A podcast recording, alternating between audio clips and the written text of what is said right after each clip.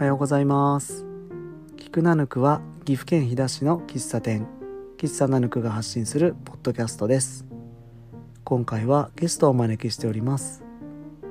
オンラインで収録したんですけど収録トラブルがありましていつも使ってるアンカーっていうアプリやズームがうまく機能せずですね久しぶりに Spotify のグリーンルームっていうアプリケーションを通じて収録しました。収録してるとですねあの本人も言ってるんですけどあれなんか水川あさみさんと喋ってるのかなって錯覚した内容でしたね。楽しい収録でした。いつもに比べ少し長いので作業や家事通勤通学のお供にでも聞いていただけたらと思います。聞き取りにくかったらごめんなさいね。はい。じゃあちょっと私も気をつけます。じゃあ今日のねゲストさんにまずは簡単な自己紹介をお願いできたらと思うので、お願いしていいですか、はい。えっ、と、名古屋市在住、38歳主婦、若尾舞です。よろしくお願いします。よろしくお願いします。名古屋のお友達、まいちゃん。横はでい旦那さんのエイジ君もね、参加して聞いてもらってて、なんか、オブザーバーとして参加してます。仕事しなはいがら聞いてくれてるんだよね。はい。そうか今回はまいちゃんと年末ね、年末に会って、で、その時にうんそうねまいちゃん、あの、僕のポッドキャスト、多分1回目からすごいしっかり聞いてくれてるもんね。そう。妊娠中で私ああがー、、そっか。なんかちょうどね、旅行に行く、その、旅行に行く車の中の BGM で聞いてて、朝。で、めっちゃ耳心地いいね、みたいな話してて。いや、かなり最初の段階で聞いてくれてたのを、その時にもらったメッセージとかが印象に残ってるから、嬉しかったのを覚えてて。で、お酒のね、席だったし、勢い余って、今度舞ちゃんうんうん、うん。ゲストで出てよって言ったら、二つ返事で OK をしてくださったので、恐縮です。今回のね、流れになって、何の話しようかなーって感じで、うんね、のんびりやってるんだけど、はい。舞ちゃんのインスタを見てるとさ、割と週末とかは、うんうんまあ旦那さんのエイジ君と、お子さんが何歳だっけ、今？今1歳1ヶ月ですね。3人で出かけて、美味しそうなビールと、美味しそうなおつまみそうですね。うん。を召し上がってるその家族の風景がうん。いつも目についてさ、うんうん。目について。目についてって言ったら大丈夫かな目に入ってさ、うんうん。なんか名古屋って選択肢が多くて楽しそうだなとか、でもやっぱりそのなんか子供ができるとさ、うん行けるお店ってほんと減るじゃん。そうよね。そうね。本当にびっくりするぐらい行けないじゃん。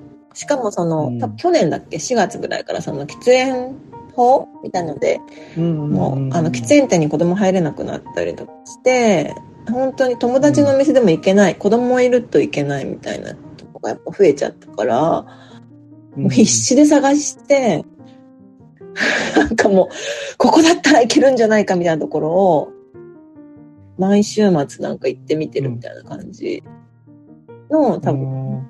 明る明るいうちからね、いい感じにやってるもんね。そうか夜は子供が寝るのが早いから、し、そのうん。家にいなきゃいけないから飲みに行けないし、なんとかして飲みたいっていうさ、うん。飲んで、なんか、そう、そんな二人のさ、二人のっていうか、その三人の家族の風景を見てるとさ、あ割と、あ、うんうんこんな感じでいけるのかなって思う人も結構いるんじゃないかなと思って。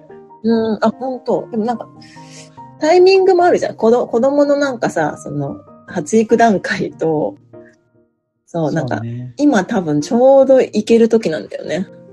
だから多分動く、自分でもん動きたいとかなったらきっと、また変わってくるけど、いや、舞ちゃんはそれを動くのを想定して、じゃあこのお店なら行けるって言って、ちゃんと選びそうな気がする。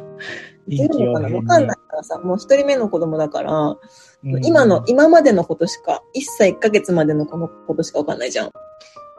で、これまでで、この時期はこの、これができてできなかったみたいなのはわかるけど、結構その、先輩ママたちからさ、今はいいよね、なんか、座って、てくれるかなとかさ、言われると、あ、これからできなくなるんだとか、思ったりもするけど、どうなの？い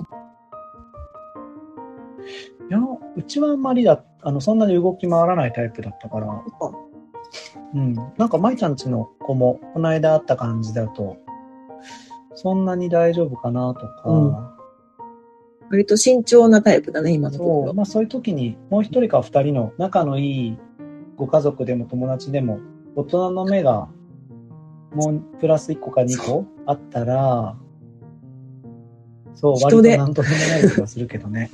マジで人手、人手があったら何でもできる。そうね。うん。本当に人手でしかない、子育て。人そうね。なんか今日はお酒飲みながらやろうって言って、ズームで画面つなぎながらね。すいません、もう酔っ払ってますけど。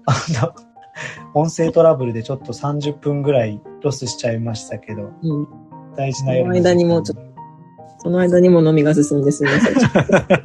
ちょうどよかったかもね。なんか今日はね、その、舞ちゃんって、えっと、小料理屋舞っていうイベントやってたじゃん。はい。はい。舞ちゃんが割烹着を着てたよね。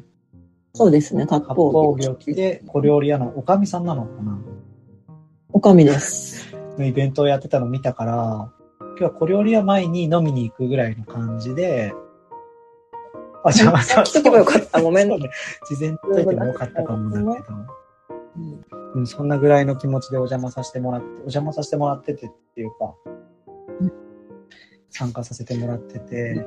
まずようこそお越しいただいて。小料理屋前にね、行けてないからさ、行ってみたいんだけど、そうだね。ちょっとその話も聞いていいかな。すごい魅力的なイベントだなと思って。もちろん。小料理屋前ね。本当に。あの、最初が加工山ラーダーでやってたんだよね。名古屋市の加工山にある。はい。そうです。何がきっかけだったんだもともと、その、私、加工山に、えっとね、10年前に引っ越してきて、夫と一緒に。うん、で、ラーダーもその年に開店して、加工山ラーダーってすごくその、うん、今多分一般的に言うとハンバーガー屋さんって思われてるんだけど、まあでもまあ、ね、割とな仲間内で言うと、名古屋のなんかこうカルチャーの震源地みたいな、こう面白いこといっぱいやってるお店で、で、そこに最初から通って仲良く、そのオーナー夫妻 と仲良くなって、で、私そのホームパーティーするのが好きだったから、で、お料理が好きで、みんな来てくれたら、下手したら30人ぐらい家に来て、全部ご飯は私が作って、お酒持ってきてみたいなことをやってて、で、ある時そのラーダー夫妻をお家にご招待して、なんか15人ぐらいかなって、ホームパーティーした時に、なんかもうめちゃくちゃ美味しいからうちでイベントやってって言われて、で、でも私の中ではそんなこと自分ができると思ってないし、割と私はその、なんていうかな。サラリーマン、定型で生きる人間？その、自分はつまらない人間みたいなふうに思って生きてたから、そんな。そうなの？ちゃちゃ入れるのはあれだけど。そうなんだね。そうなんだ。あ、そうか。えいちゃんそうね。そうそう。私、これより前から知ってるからね。でもなんかその、割とその、クリエイティブ、その、ケイちゃんとか、例えばその、うんうん、T シャツの写真撮ったまさやくんとかみたいに、自営で、クリエイティブなことをしてる人には憧れるけど、自分は定型で生きる。これ、その面白いことに参加して、一参加者として見るみたいな生き方を一生するんだろうな、みたいな。ほんで、それで、なんかそんなのもできた。うち、なんかそのうちでイベントやってって、そのラーダーの二人に言われて、いや、もうできないできない何言ってんのみたいな感じで、うんうん。言ってたんだけど、その後、夫が、ラーダに一人で行った時に日にち決めてきたの。勝手に。さすがだねうん。やり手はもう彼すぐ仕事取ってきちゃう。すぐ仕事、もうすぐでも4月23やるよ、みたいな。いや、私も、えーってなって、うんうん。いや、でもできないしと思ったけど、私の中でその、ラーダーの、あの、店主の、私はキングって呼んでるんですけど、うん それは、舞ちゃんしか読んでない？割とね、私から広がって結構他の、あ、本当？わかんない。で キングにすごい人で、もう本当に、うん。キングの期待に応えなきゃっていう人、あとその来てくれる人がいてくれたとしたら、その期待に応えなきゃって気持ちでめちゃくちゃ準備頑張って、本業はもう全然違う、もう、ちゃんと働いてたんだよ。それの傍らで、うんもう必死で準備して、でも、でもその自信ないから、全然誰も来てくれないだろうと思ったら、蓋開けたらすんごい人来て、警察呼ばれたんだっけ？なんかその、人が溢れすぎて警察呼ばれるくらい、なんかこあう、みんなこの入れなくて、あ、外で待ってるみたいな感じね。そでの、時今の半分ぐらいの大きさだもんね。まだお店が。そう、今の半分。そう。で、それで、なんか、準備はめちゃくちゃ大変だったんだけど、うんなんか私の中でその自分の知らない扉が開いたみたいな。うん。うん。で、そこからなんかその小料理屋前って呼ばれることが増えてきてさ、小料理屋前って名前自体も私ちょっと今でもおこがましいと思ってるんだけど、そんな小料理屋って名前つけるほどのお料理作れてるかっていうと、わかんないけど、でもそのお酒、うんお酒は大好きだから、お酒でつながる人の交流ってすごく好きで、その小料理屋前やることで、こう、いろんな人が関わってくれるのがすごく嬉しいから、もう一回やりましょうと思って、次またラーダーでやった時は、150人ぐらい来たかな。すごいね。何日間やったの？1日で。す。どちらも。こちらも1日。私、ほら、本業2、回目の時はどっちから言い出したの？舞ちゃんからやりますって言ったのか、また、エイジ君が取ってきたの？また日にち決 多分やるって言ったんだと思う。めて。うーん、そっか。ラーダーから言われたのか。ラーダーで、やるって言って、そうなんだね。本当準備がなんか大変だから。うん。僕のイメージだと、深尾家の、深尾家って言っちゃったけどさ、お二人はさ。あの、お酒の席ではすごい上手にこう、いい波に乗ってる感じがね、客観的に見てさ、すげえ楽しんでるな と思って、この酒の席ね。僕らが例えば飲み会とか行くと、ちょっと最初謙謙虚に行ったりとかさ、なんか今ここちょっとノリ違うなとかうんうんうんあったりして、こう、うんなんかこう、は、縄、うん縄跳び待ってるみたいな、長縄跳び待ってるみたいな時みたいなさ、なんて言うんだろうね。乗り切れてない時とかもあるんだけど、お二人はね、なんかいつも最前線ですんげえ楽しんでるなって思ってて。それが多分今まで、あのー人が、人のお店とかさ、そういうところでだったと思うのが、そういう自分たちがそういう場所の主催者側にいるっていうのがさ、なってたんだよね、小料理屋前って聞くと。エイジ君もバンバン表に出て。エイジ君はそう、あの、一応その愛人役みたいな感じで、あの、おかみが、うんの愛人っていう体で、あの酒を出すっていう役をしてたんだけどさ、何を出す？酒、あ、酒を出す、パンをつけて出すしうん。みたいな感じで。そうなんだ。なんかそういう場所を提供する側になってるっていうのは、なんか素敵だなと思って参加できないながらに。そう、なんかその感じが楽しそうだったのと、で、そこまではさ、うん。そうなんだね、2回やったんだねって思ったけど、東京でもやったでしょ、東京でもやりました。そうすごいね。転勤して、で、多分、舞ちゃんとエイジ君がそういう、いつものこう飲みのネットワークをこう、少しずつこう、つち 開拓してって、で、小料理屋舞ができる土壌を作ったんだよね、きっと。勝手に想像してるけど。なんかね、そういうことになったんだよね。その時は自分たちから発信したの？どうだったんですかね？なんか。もう覚えてない。私、その、そもそもなんか、お酒大好きで、その、うん、お酒の場で初めて知り合った人とこう、交流するのが大好きで、うん、たまたま、その、行った、うん、たまたま行ったっていうか、まあ、その、ちょっと気になってたお店があって、ここに行った時に、私こんなことしてるからって言ったら、店主の女性が、うちでもやってよっていう話になって、うん、で、じゃあやります、みたいな。なんか、基本頼まれたらやってくれるのね。いや、そんなことないよ。そんなことないけど、その、ここでやりたい。まあ、うん、おこがましいけど、そのなんかその、できそうだなと思ったら。おた、お互いの、それが同じ方向向いてたらやりますよって感じね。そう、名古屋でも結構、そのラダ以外でも、やら、いろいろやっていただいたり。あ、そうなの？うん。え、合計何回ぐらいやってんの、え、わからん。じゃあ結構やってんだ。だけど規模で言うとラーダーが最大で、あとはまあちょっともうちょっと縮小バージョンみたいな感じで、こう、いろいろ。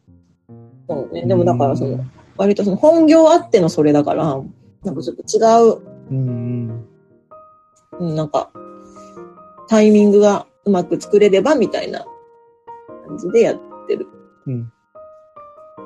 そうなんだね。東京に転勤した先でも、うん、転勤してた期間がどれぐらいだったっけ ?1 年？夫が1年半ぐらいで、私は仕事があって、仕事を辞めて、その3ヶ月後ぐらいに行ったから1年ちょっとかな。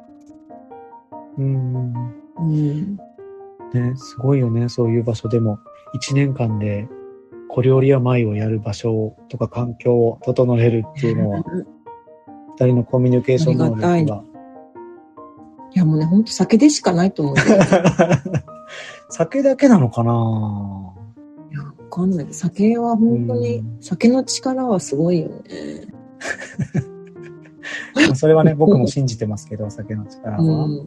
酒は人生を豊かにするって、本当に思う。で、その東京でさ、うん、小料理屋前で1、1年ぐらい舞ちゃんはいて、はい。で、その1年で舞ちゃん写真集出したじゃん。もうね、本当にね。あの、ナヌクにも年末仕入れて置かせてもらいましたけど。ありがとうございます。ご興味いただいても。写真集のことも、この間聞いたと思うんだけど、お酒飲んでてあんま覚えてなくてさ。あのなんかね、なんか話せば前、うん、出し写真集出したって別に市場に出回ってはないけど、あのー、舞ちゃんの東京での生活の写真を、プロのカメラマンさんが撮って、はい、プロじゃないよ。あプロじゃないの？で、プロではないけども、上手に撮ってくれる友達が撮ってくれて、うん、プロのデザイナーが、あの、表紙デザインとかしてくれて。うんうんうん。いいよね、あれ。ね実物手に取って見させてもらったけど、あれのあれの経緯も教えてもらえますか？なんか、それもなんか話せば長いけど、まあ、簡単に言うと、うん、その、東京の友達で、まあ、エンタメ業界？働いてる友達で、そういうのが上手な子がいて、仲良くてよく飲んでて、最初はなんとなく私のその、東京に来てからの私を撮ってくれ、写真、なんか飲んだり遊んだりしてるの撮ってたのを、なんかまあ、夫も転勤についてきてるから、うん、で、出向だったから、まあ、戻る、名古屋に戻るっていうのが分かってたから、うん、じゃあ、舞ちゃん、名古屋戻るときにこれ写真集にしてあげるわ、ってのが本気になっちゃって、なんか割と会うたびになんかめっちゃ写真撮るなと思ってたら、うん、あの、東京離れますっていう最後の日の、これから新幹線で名古屋戻りますって時に、突然現れて、うん、はい、これ、みたいな感じで渡されたのが写真集で。へえー。その時は何冊もあったの？一冊しかなくて。あ、そその時は一冊しかなくて、その一冊をまた名古屋に戻ってみんなに見せたら、買いますっていう人が結構いたから、ちょっと増刷お願いしますって言って、そう撮影してもらって、ちょっとなんか、割と友達のお店で扱われたり、しながら何十冊かちょっと販売させていただいて。すごいよね。東京のその短期間で。うん、でも大人のなんか遊びっていうかさ、そういうのにみんなが乗ってくれて面白いなっていう感じですね、うん、全然さ。いい、いい写真集だしね。なんか、なんだろう、舞ちゃんのこと知らなくても楽しそうだし、男女が見て可愛いなって思う写真が多かったから、問わずね。えー、いやいやいや。よかったのと、僕のね、一番好きな、一番じゃないけどさ、多分その時も言ったけど見たのが、見開きページですごいいい写真で、うん、みんなでね、仲良し、で並んでるんだけど、真ん中にいる舞ちゃんがちょうど見開きの真ん中に入ってて、消えて、隠れてるっていうやつあるじゃん。多分、あえてだと思うよ。そういうのも。そういうのもあえてやってるあえてなんだよね。そう、そういうところも良かったし。海ホタル。海ホタルね。舞ちゃんはね、やっぱり僕らと世代もさ、ほぼ一緒だからさ、あ、昼口のもうひ、もう死後じゃん。広末涼子がさ、発明したアヒル口をさ、やっぱり、ちゃんと継承して見えるなと思って。なんかね、そう、そういう、取られ慣れちゃってさ、そういうのやり出しちゃったんだよね、なんかこう。やり出しちゃったんだよね。できることできない子がいるからね、アヒル口って。やっぱなんかね、もう、もうなんかこっそり取られてるのに、もう取られてるって気づいて、うん。途中からそういう風にしちゃったんだよね、なんかね。あ、本当。いや、すごくいいと思うし、僕もなんか友達とかとさ、アヒル口の練習しようみたいなこともしたことあるけど、うん、ななかなか難しいもんね。ああ、自然にって言って、あれは。今はできる。もう、産後無理。できる。いや、もう下がってるからさ、ここ。ああ、口角はなんかね。人によってはなんかね、僕の友達とか、顎、顎出るもんなんかやろうとするとさ、どうやっていいかわからんってなって 最終的に顎出ちゃうみたいな人もいたから、うん。いや、無理だな。いや、やっぱり、しっかり時代を反映してるって、それで片付けてしまってはいけないことかもしれないけど。そう、でも東京楽しかったよ。ね。東京は本当に楽しかった。あの写真集見たら誰でもわかると思うよ。本当？でもあれだけじゃないよ。あの、あの30倍楽しかったからね。わかりました。みんなが東京に憧れる気持ちがすごくわかった。うん。やっぱり本当憧れてるからね、僕も未だに。そうだよね。東京行きたかったですもんね、うん、なんか。行きたい。しね、あの、年末、2回会えたんだよね、舞ちゃんたちには。そうだね。で、うん、1日目の時に、舞ちゃん写真集欲しいんだけどって言ったら、またあるって言ったらあるっていうので、サイン書いて、明日サイン書いてお願いって言ったら、うん。あれだよね。すごい練習してくれたんだよね。検証炎になるぐらい練習したって言ってたっけ？検証炎まあでもそうね。あの、思い出すためにちょっと練習、夜帰ってから練習しました。ありがとうね、本当その賜物がナヌクに置いてあるので。うん、お恥ずかしい。な、本当に人の生活の一部を覗き見って感じで見てもらえたら楽しいと思うな。全然そんななんか、あの、その辺にいるおばさんが映ってるだけなんで、全然、あの、期待せずに見てくださいっていうふうに思っていろいろ、まあ、訂正をちょいちょい入れると逆にめんどくさくなるかもしれないのであんま言わないけど。すいません。いやいや。でも、いい写真集だと思うし、なんかさっきのさまいちゃんのインスタの話もしてたけど、まあ普通にこん。な感じでいいじゃん。っていうのがすごい表現できてて、楽しいなっていうのがちゃん。と上手に切り取られてて、30倍はきっと楽しいん。だろうけど、その氷山のいいところが出てる気がするん。だよね。でもまた東京に戻りたいとか思う戻りたい、うん、でもなん。かその、また住みたいなとは思う。舞ちゃん。自体がもともとの出身地が富山です。富山ですね。富山じゃないですね。富山です。富山ですね、うん、すいません。富山です。富山県黒部市出身です。あ、そうね。黒部市ね。はい。富山僕のイントネーションはもう多分変わらないと思うんで。気づいてないしね。ケイちゃん、ケイちゃんは富山市のこと富山って言ってそれとも富山県のことも富山あ、どっちもじゃない？どっちもかな富山県、富山県っていう。富山。富山県だけど、県に向かってやっぱ富山になっちゃうじゃん。そうね。僕も2年間住んでて富山の人と交流もあったから、そうやって喋る人もきっといたと思うんだけどね。まあそれは置いといて、富山から名古屋に住んで、で、東京にも住んで、まあそういう方もたくさん見えるとは思うけどさ。はい。で、また行きたいなとも思ってるんだよね。うん。と、なんか今後の、なんかどんな感じのイメージでいるのかなと思って。子供のいる生活も含めて。なんかその、うち夫が、うん、公務員の会計の？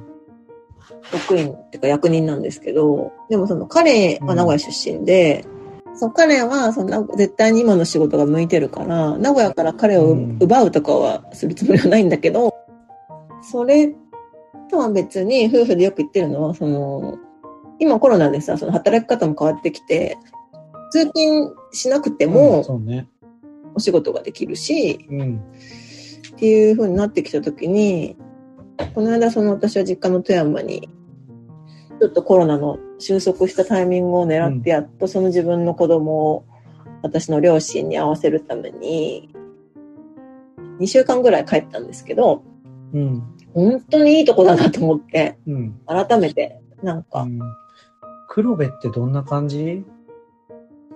黒部。黒部ダムがすごい有名でしょ？トロッコでも、ね。なんか、もともとでも黒部市じゃなかったんだけど、もほぼ。あ、そうなの？もともと。あのイメージがじゃあ違うのかな？あの、もともとね、黒部ダムって名前ついてたけど、もともとはもう、富山県内、うなずき町って多分とこの間にあって、うなずき町と黒部市が合併したけど、うん、もうほぼ長野みたいな、もう山を。で、そうなんだ。今はもう黒部市なのかな？わかんないけど、私は海の方で生まれたから、黒部市。歩いて行ける距離に海があって、水浴場があったり、そうなんだ。じゃあもう全然黒部ダム行くのも舞ちゃんの実家からだと結構時間かかったりするぐらい？うん。小さい時に一回行ったらしいぐらい。あ、それぐらい？あ、そうなんだ。じゃあもう、割と、ね、地名だけはリンクしてるけど、あとはそんなに生活の中にあるわけじゃないんだね。えー、じゃあと、ま、規模とかはどんな感じなの？黒部市の話？黒部市、うん、そう、黒部市。5万人ぐらいじゃないかな、多分。そうなんだ。じゃあ、まあまあ、人多いんだね。うん、合併したからかな。でももう子供が減ってるから、私の中学校ももうなくなっちゃったし、そうそういう感じだけど、でもなんか、その、やっぱり、2週間いてさ、毎日子供連れて散歩とかしてるとさ、こんなに、なんか自然、もしやっぱ基本的に自然に触れ合う機会がすごくたくさんあるし、そうね。なんか、子育てするにはやっぱりいいなって思っちゃう。うん。うん。ね。から、その、名古屋を離れるかは別として、もし選択肢として、例えば、こう、どちらにも拠点を置けるとか、二拠点ね。プラス、それか、ま、または、例えばその、何かその、私の両親何かあった時に、うん。戻ら、その富山に行かなきゃいけない、富山で暮らさなきゃいけない時に、割とその抵抗なく行けるかなっていうふうに思えるきっかけにはなったっていうか、うん。うん、なんかその、田舎だから何もないって若い時は思ってたけど、あもう子供生まれたらもうこっちの方がいいかもなってちょっと思ったりとかするいろんな要素はあったね。今だとどういう移動手段で行くの？電車で行く？電車。電車でワイドビューヒダワイドビューで行く？あ、えっとね、ヒダだとちょっと、ヒダでもいいんだけ時間がど、かかるから。えっとね、あの、前原経由で電車、うん。あプラス、あの、白鷺で行って、金沢から新幹線か、まあ車だと、もう東海北陸道ができた。そうね。その方が楽だね。うん。なんか割と一本で行けるっちゃ行けるところだしね。二拠点の理想的な形の場所にはあるのかなとかも思うし。真冬、真冬の雪がなければ。そうね。ほんとそうだね。そこがね、ちょっとね。うーん。そっか。でもなんか普段からそういうことを意識して生活してるとさ、エイジ君とか結構いろいろ先駆け的にいろいろ取り入れていくタイプだと思うから、なんかうん富山に住みながら、名古屋の公務員っていうのも、もしかしたら、そう。面白いよねだ。し、全国的な例にもなりそうだしね、そういうの。だから、もし選択肢ができたらありだなっていうのは思ってる。そう、僕もね、あの、だから、名古屋に住んでて、すごい楽しくてさ、子供もん、うん。今の舞ちゃんとこの子よりちょっと大きいぐらい、2歳ぐらいかなまでいたけど、いろんなものにすぐ触れれるし、うん友達もたくさんいるしとか、あったけど、ちょっとなんか、やっぱ田舎から、田舎育ちだとさ、物足りないっていうか、え、でもこうんれ山やったらもっと走れるのかなとか、そうだよね。とか、うん、思っちゃった時に帰りたいなと思って、そうだったんだ。うん、喫茶店やりたいっていうのがあったから、それプラス、うんそれだけじゃ弱いなっても思ったけど、うんうん。それで、うん、子供を自然の中でって思って連れてくあの帰らす帰ったけど、結果すごい良かったね。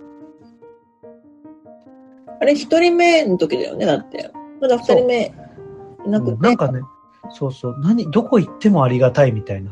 保育園行っても、なんか開放してる保育園にこう、ちょっと体験みたいな感じで行っても、すごいって思うし、川行っても子供が遊びやすい風にしてあるから、本当にこれが近くにあって嬉しいとか、スキー場行っても感動するし、どこ行っても、うんちょっと僕らが求めてた部分が大きかったなって思って、ね子供が楽しそうじゃん。あ、帰省するたびに思ったってこと？それを。そうね、でも本当住んでからさらに思う。あ、そうなんだ。でもまあ、それはそれだけど、ねそうか。え。でもさっきも言ったけど、本当意識して生活してたらさ、なんかこうきっかけとしてはいろいろ出てくるかもしれないじゃん。それこそ市が働き方をまた変えましょうみたいな、なんかこういうのやる人いませんかって出るかもしれないしさ。うーん。そうだよね。うん。で、二人できっとそういう話っていっぱいするでしょ？うん。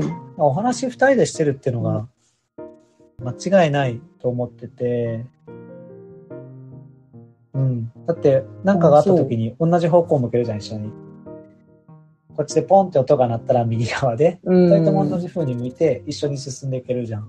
なんかそこがお互い会話してなかったり、うちょっと違ってたら、違う方向向いちゃったりしてなんかバラバラな感じになっちゃうのかな。なんかあった時の行動力のその一歩目の速さとかがあるのかな。へえ。すごいね。それはなんかすごく先輩の、あれだね。先輩のあれじゃないけど、なんか、うん。が置けばそういうところが強みなのかなって勝手にあ、そうですか。な会話の多さがいいのかな。やっぱでもね、子供だね、そこはもう本当に子供のおかげで、もうお仕事が大好きな夫夫だから、うん。もう子供生まれるまではもう本当土日もお仕事だし、なんか、それがいいことなんだけど、すごく、その、彼は世の中の役に立つ人だからね。それでいいんだけど、生まれてから、逆に多分でも彼は葛藤してるけどね、その、お仕事と子育て、もう今、子育てにもフルコミットしたい。うんでも仕事もしたい。両立がなかなかやっぱ難しいじゃん。だから、それを今、悩んではいるんだろうなと思いながら、頑張ってくれてる。いいじゃないですかって、第三者的には思うけどね。なんかお仕事バリバリやってて、仕事できる人ってかっこいいけどさ、僕の中では、じゃあ家族がちょっと、おざなりじゃないけど、なってる人の話よりは、仕事もやるけど、家庭があるから この時は、あの、家庭を優先しますとかっていう、ちゃんとこの、強弱つけれる人っていう人の話の方が聞きたいし、そこで悩んでる人の方が、すごい親近感もあるし、世の中そういう人が多ければ、他の人も、この急な休みとかさ、本当にそう。が出るのかな、も増すのかなとかね。本当になんか子育て、もう本当になんか私は初めての子供だからさ、うん、わかっ、なんか勉、いろいろ生まれる前にさ、勉強するじゃん。もう全然、うん、もう、嘘でしょみたいなこといっぱいある。そうね。それで。その時に近くにいる人が結構積極的に、ね、一緒にっていう人だったら、どんだけ心強いかって話だと思うし。それがまあ仕事でってなるのも大事だけど、素敵だなって思いますよ。ありがとうございます。だって。偉そうに言ってる感じで。ごめんね。でもなんか私はその、今回のこのお話いただいて、うん、絶対に言いたいなと思ってたことがあって、子育てに関してね。うんあ、子育てね。はい。いいですか？どうぞどうぞ。私はすご産後がすごく大変だったんです産後の2、3ヶ月が本当に苦労したというかもう生きててよかったみたいな感覚があって。うん、そんなに。出産も大変だったけど、出産も5日かかってすごく辛かったし、そうなんだ。こんなに大変なこと、こんな死ぬ思いすることあるかと思ったけど、それ以上に産後が大変で、うんで、なんかその、言語化されてないけど、私と同じような思いとか、それ以上に苦しんでる人っていっぱいいるから、でもね、もう言語化する、できないんだよね、多分その。寝れてないから記憶が定着しなくて、覚えてないプラス、そんな余裕もない。発信する余裕もない、みたいな感じで。もう本当に命を絶ってしまうと、入るから、特に今コロナ禍だし、本当にみんな、その、お母さんたちすごい頑張ってる。お母さんと限らずね、子育て頑張ってる人たちに、なんかもう本当とにかく頼れるものに、何でもいいから頼ってほしいし、うん、助けを求めるってことをダメなんじゃないかって思っちゃいけない。私はもう、なんか、ギリギリ今生き、生きててよかったぐらいの時期があったから、うんそれってなんか、わかんないと思うの。やったことないと。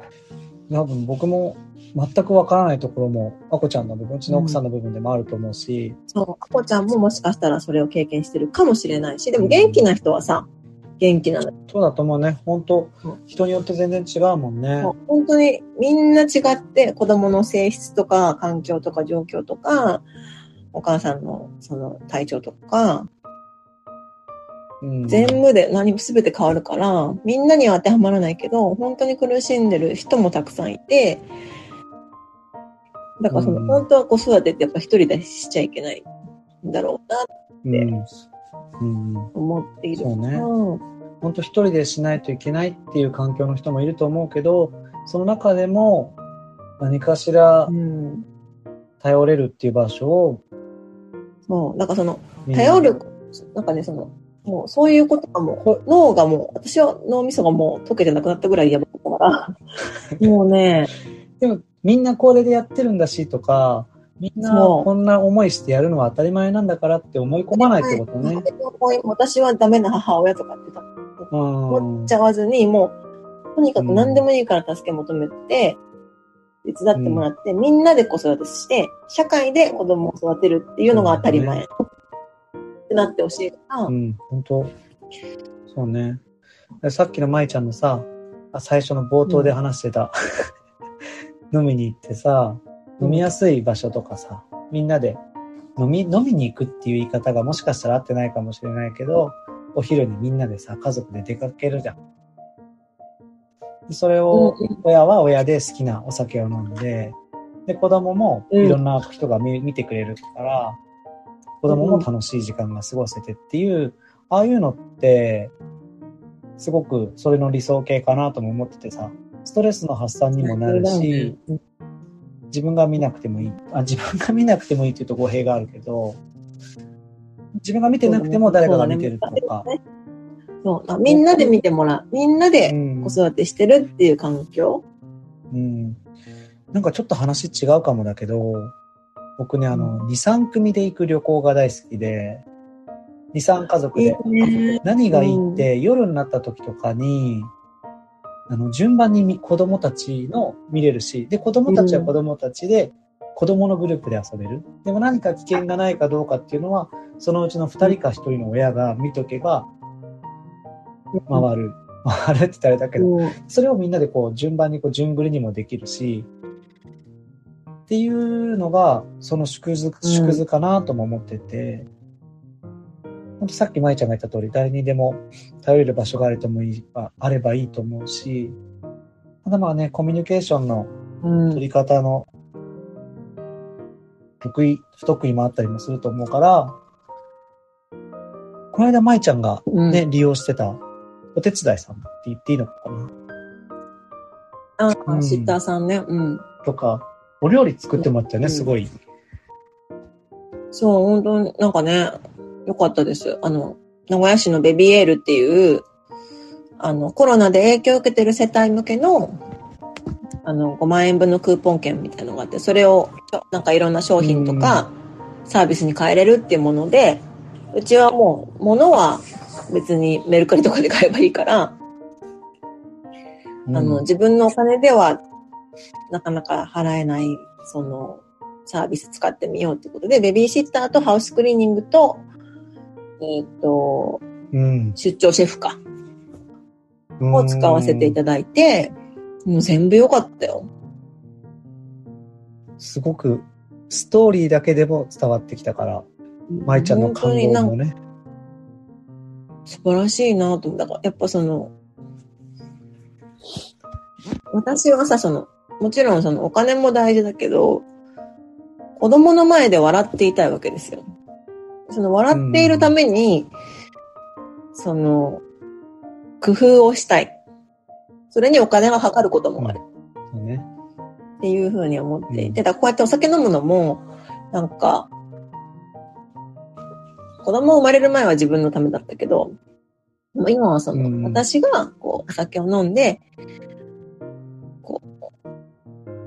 自分の楽しみをできることで、うん、子供の前で笑えるっていうね。多分みんなそうだと、お父さんお母さんみんなそうだと思うけど。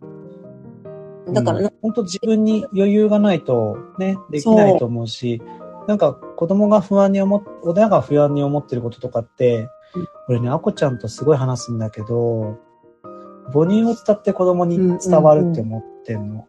うん。なんか大丈夫だよ、大丈夫だよって口では言ってるんだけど、本当の心の底で思ってることって、多分母乳で伝わるっていうか、それぐらいのね、比喩的な意味もあるけど、なんか察する能力は子供って秀でてるから、で、それが子供を不安にさ、なんかさせちゃってとかもあると思うし、なんかわーってなった時に、やっぱりだ、これ、全然へっちゃらって思える余裕って自分に余裕がないとできないじゃん。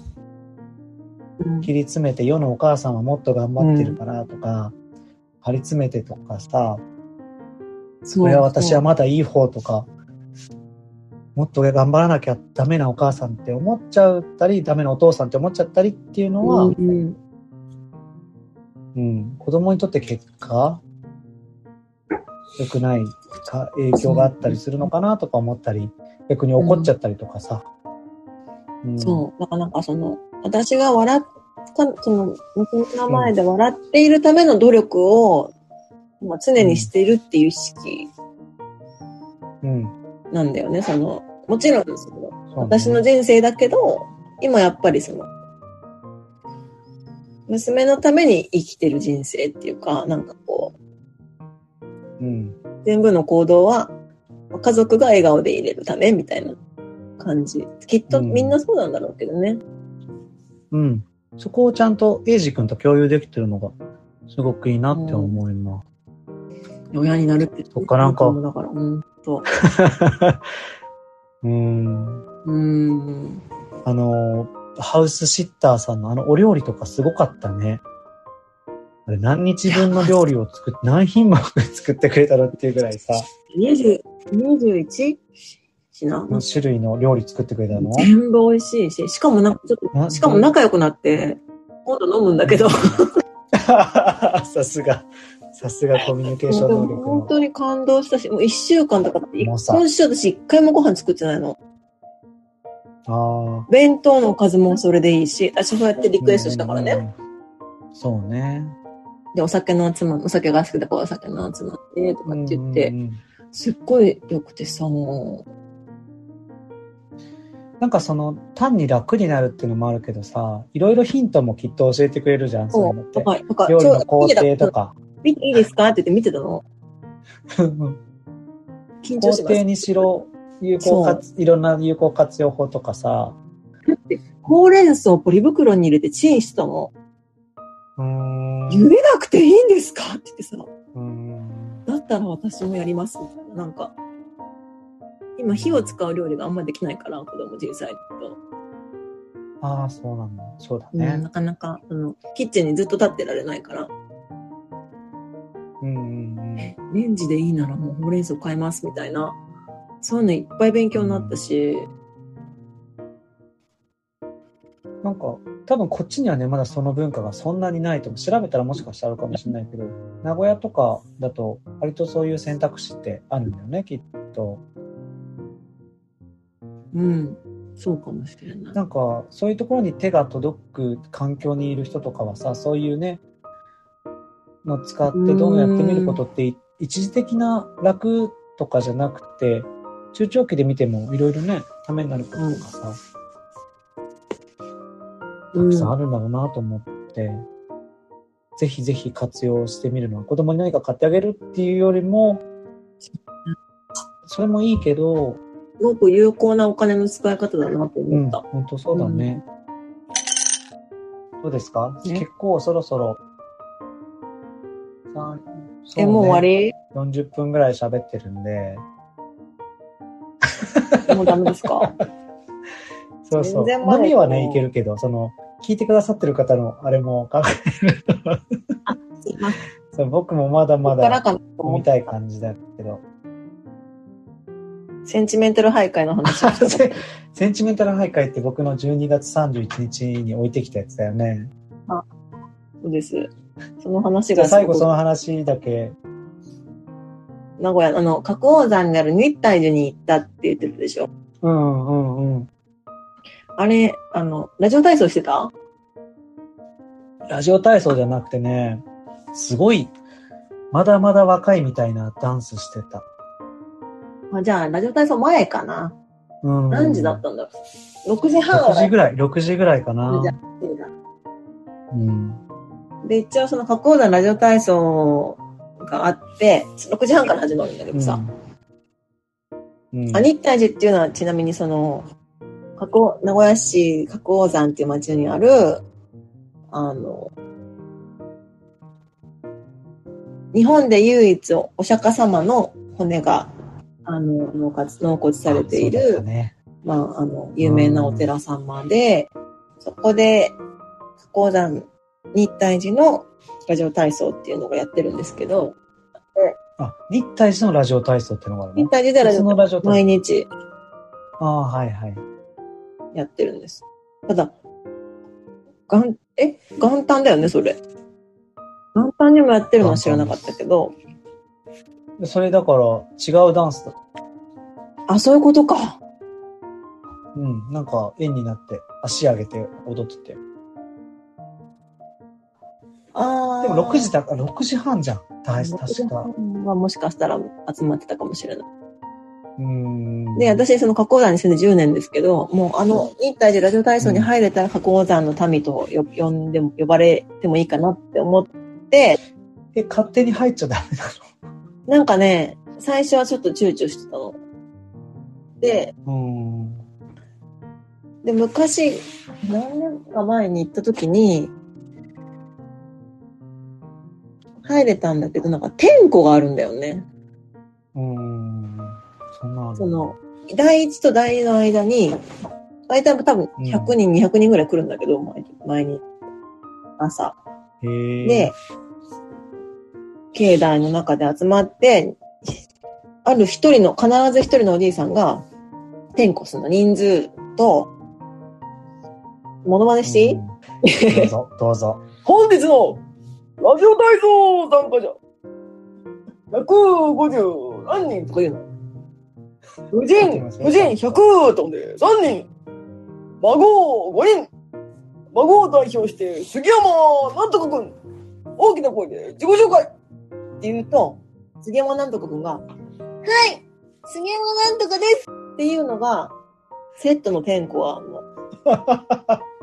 それを私は見て、子供生まれて行ってから、何回も言ってるけど、いつかうちの子も、抱っこで言ってるけど、あんな、その杉山なんとかくんみたいに呼ばれたらいいなと思ってたら、呼ばれたんよ。うん、あ、呼ばれた？そう。名前も知って違うの。呼ばれ、名前じゃなくて、うん。その、右側にいる、孫、母ちゃん頑張れって言われて、え？ってなってさ、もうわかんないかも、とりあえず、はい、深尾なんとかですって私が言って。キャラクター作ってたの？ちゃんと。深尾なんとかですって言ったら、それで終わったよね。っていう。それで終わったよね。僕の徘徊関係ないですよね、全然。日体寺行ったって言ったから。その、ラジオ体操のね、僕もその日行って、ラジオ体操会がベンチ寄贈してんだとか思ってさ、ベンチに名前変えてあったり。そうだよ。お金集めてっから。そう、すげえな、ラジオ体会、ラジオ体操の会がこんな力を持ってんだなと思って見てたけどさ。まさか舞ちゃんもそこにね、名を連ねてるとは思わなかった。いや、お金払ったりも、その、いずれ娘がガチで呼ばれる日が来るから。呼ばれる日を楽しみにしてるんだよね。